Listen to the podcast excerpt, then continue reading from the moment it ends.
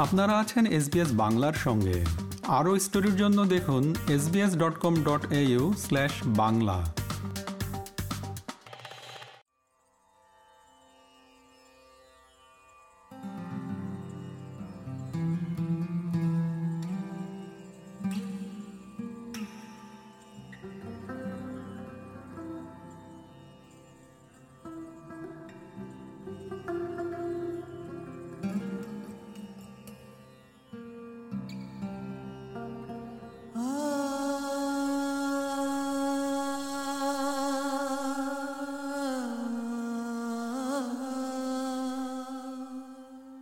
SBS বাংলার সঙ্গে সঙ্গীতশিল্পী আক্তার জাহানের সাক্ষাৎকারের প্রথম দুটি পর্বে শুনেছেন বাংলাদেশের মুক্তিযুদ্ধের সময় পর্যন্ত তার নানা অভিজ্ঞতার কথা।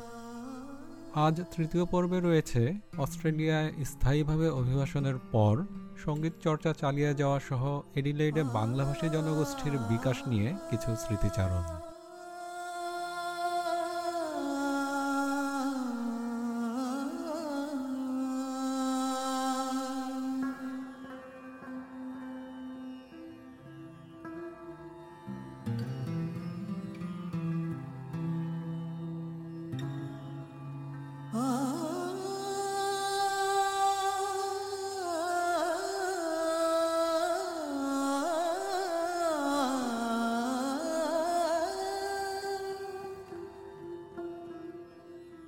এবার একটা ভিন্ন প্রসঙ্গে আসি। আপনার গানের কতগুলো অডিও ক্যাসেট ও সিডি প্রকাশিত হয়েছে? হ্যাঁ গানের অনেক, ওখানে যখন ছিলাম যুদ্ধের আগে, অনেক রিল টু রিল রেকর্ডিং ছিল সেগুলি আর্মি নষ্ট করে ফেলেছে। তারপরে একটা সিঙ্গল ইএমআই থেকে বেরিয়েছিল, নজরুল গীতির, আমার খালা ফিরোজা বেগম এবং ফিরোজা বেগম শিখিয়েছিলেন দুটো গান সুন্দর দুটো গান। বলো প্রিয়তম বলো। আর তার উল্টা দিকে একেলা গড়ি জলকে চলে গঙ্গা তীর। ওই ফার্স্ট ইএমআই অ্যালবাম বেরোলো তারপর তো চলে আসলাম। কিন্তু ওই যেগুলি রেডিওতে ছিল সেগুলি খুব নাম করেছিল কিন্তু আর্মি তো ওগুলি নষ্ট এটা বলছেন যে পাকিস্তান আমলের কথা। তখনই এগুলো প্রকাশিত হয়ে গেছে। হ্যাঁ।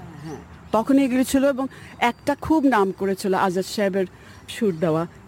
চাঁদে যাবার স্বপ্ন যখন সত্যি হয়ে এলো। এই গানটা খুব নাম করেছিল, ওনার সুর দেওয়া। যাই হোক, ওগুলি উনি কিছু কিছু ক্যাসেট করে পাঠিয়েছিলেন। আমার ওটা এখনও আছে আরও অন্যান্যগুলি সব নষ্ট হয়ে গেছে। তারপরে এখানে এই কাজের মধ্যে ফুল টাইম সাইকোলজির কাজ, খুব কঠিন ব্যাপার। কোর্টে এভিডেন্স দিতে হয় হ্যাঁ? বিশেষ করে চাইল্ড প্রোটেকশন নিয়ে যখন শুরু হলো। তো তার মধ্যেও আমি মাঝে মাঝে রেকর্ডিং করার চেষ্টা করতাম। ঢাকায় যখনই যেতাম রেকর্ডিং করিয়ে নিয়ে আসতাম। তারপরে এখানে তো ওই বের করতে হবে। কিন্তু এখানে তখনকার দিনে স্টুডিও ইঞ্জিনিয়ার জানতোই না আমাদের গান কীভাবে মিক্স করতে হয়। আমি কয়েকটা স্টুডিও ঘুরে এটা এক- একটা দুটো করে আমার ফ্রেন্ডদের পাঠিয়েছি, তারা বলতো, তোর গলায় শোনা যায় না। মিউজিকের চোটে তোর গলায় শোনা যায় না। ওরা মিক্স করতে পারে না। হ্যাঁ। তখন আমি বসে থাকতাম, আর কি করব। তারপরে আস্তে আস্তে আমি গানের দল শুরু করলাম।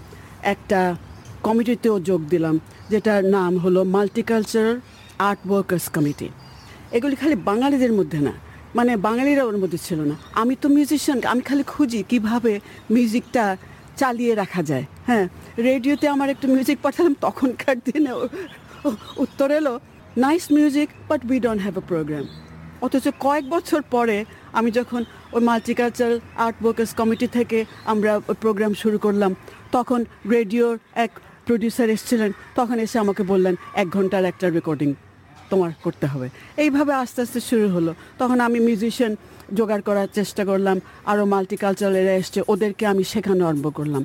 যারা বাংলা যা- বাংলা গান জানে না কোনোদিন শোনে নাই, তাদেরকে শেখানো একটা বিরাট ব্যাপার। কিন্তু ওদের ল্যাঙ্গুয়েজ আমি শিখলাম, কীভাবে ওদেরকে বোঝাতে হয়। তো বিশেষ করে আমি দেখলাম ওই জ্যাজ মিউজিশিয়ান ওরা পারে আমাদের মিউজিকের সঙ্গে বাজাতে। আমি দু একজন ক্লাসিক্যাল মিউজিশিয়ানদের ধরতে গেছি, তারা বলে, স্বরলিপি দিতে হবে। ওদের স্টাইলে চার্ট দিতে হবে। আমি যে আমরা তো স্বরলিপি দেখে গান করি না। আমরা তো মনের থেকে এবং মিউজিশিয়ান যা বাজাচ্ছে, সেটা শুনে আমাদের মনে যেটা আসে হ্যাঁ? এবং we feed off each other hmm? তো তখন ওই আস্তে আস্তে জ্যাজ মিউজিশিয়ানদের পেলাম। তো to cut a long story short আস্তে আস্তে রেকর্ডিং করে করে একটা স্টুডিও পেলাম, যেখানে আমি ফাইনাল সাতটা রেকর্ডিং করতে পারলাম কমপ্লিট করতে পারলাম, তারপর সেটা ওম্যাডে পাঠালাম। ওম্যাডেলের ইয়ারলি অ্যাডেলেডের ইন্টারন্যাশনাল ফেস্টিভ্যাল সেখানে পাঠালাম, ওরা বলে, তোমাকে নেক্সট ইয়ার চাই আমরা। হ্যাঁ তখনও আমি চাকরিতে আছি। তো আমি আমার সুপারভাইজারকে গিয়ে বললাম, আমি রিটায়ার করছি। কারণ ওম্যাড থেকে বলল, তোমার সিডি আছে। আমি মাত্র ওদের সাতটা গান পাঠিয়েছি রেকর্ডিং তো ওরা বলল যে পুরা সিডি লাগবে। আমি বল এটা কত সালের দিকে? এটা টু থাউজেন্ড ফোরে আমার আমার কাছে চাইলো টু থাউজেন্ড ফাইভে আমি বোমাডে গেছি। তার আগে আমি অবশ্য এটা বলতে ভুলে গেছি। নাইনটিন নাইনটিতে ঢাকায় গিয়ে একটা এলপি বের করেছিলাম আজাদ সাহেবের তত্ত্বাবধানে। সেটা পরে এই যে তোমাকে দিয়েছি কনভার্ট করেছি সিডিতে হ্যাঁ? ওই এলপিতে এখন কেউ বাজায় না। হ্যাঁ খুব কম মানুষ। সে না, আস্তে আস্তে সবগুলি এলপিতে আরে সিডিতে কনভার্ট করেছি। সব মিলিয়ে পাঁচটা সিডি বেরিয়েছে। মানে এখানে বসে বসে যা করতে পেরেছি। প্রথমে ইসের জন্য বোমেডের জন্য ওই রিটায়ার করে আমি একটা ডবল অ্যালবাম বের করলাম। তো সেটার মধ্যে দুটো গেল। ডবল অ্যালবাম বের করলাম।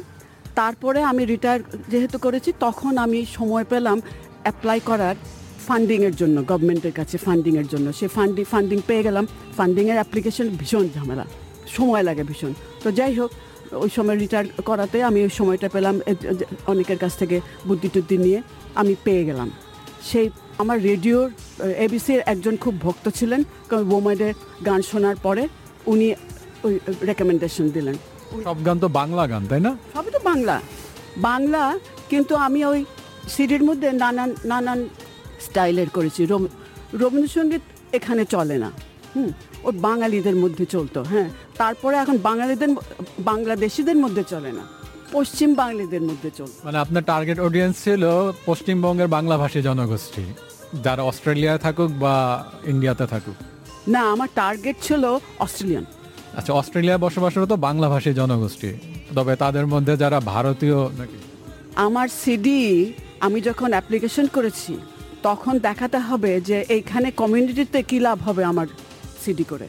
তখন আমার দেখাতে হয়েছে ফার্স্ট অফ অল আমি অস্ট্রেলিয়ান কমিউনিটিকে এডুকেটেড করব আমাদের মিউজিকে সো আই ওয়াজ লাইক মানে সবার জন্য অস্ট্রেলিয়া সবার জন্য। অস্ট্রেলিয়ার ওয়েস্টার্ন অডিয়েন্সকে হ্যাঁ আমাদের মিউজিক শোনানো। এবং আমাকে তখন অ্যাম্বাসেডার বলতো আর কি। অ্যাম্বাসেডার অফ নজরুল নজরুল গীতি বেশি গাইতাম। সো আমাদের বাংলাদেশি মিউজিকের ambassador to the West. Akhtar Jahan Rahman SBS বাংলাকে সময় দেওয়ার জন্য আপনাকে অসংখ্য ধন্যবাদ। আমি খুবই খুশি হলাম যে একটু সময় দিতে পেরেছি এবং তুমি যে এখানে এসেছ অনেক ধন্যবাদ।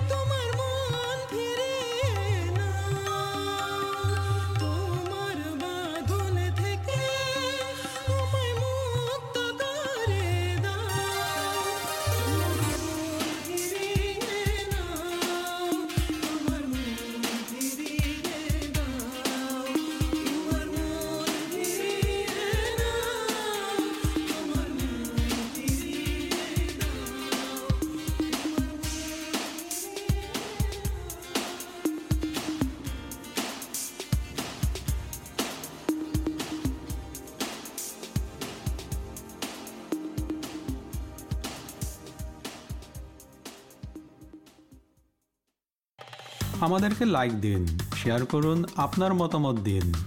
ফেসবুকে ফলো করুন এস বাংলা।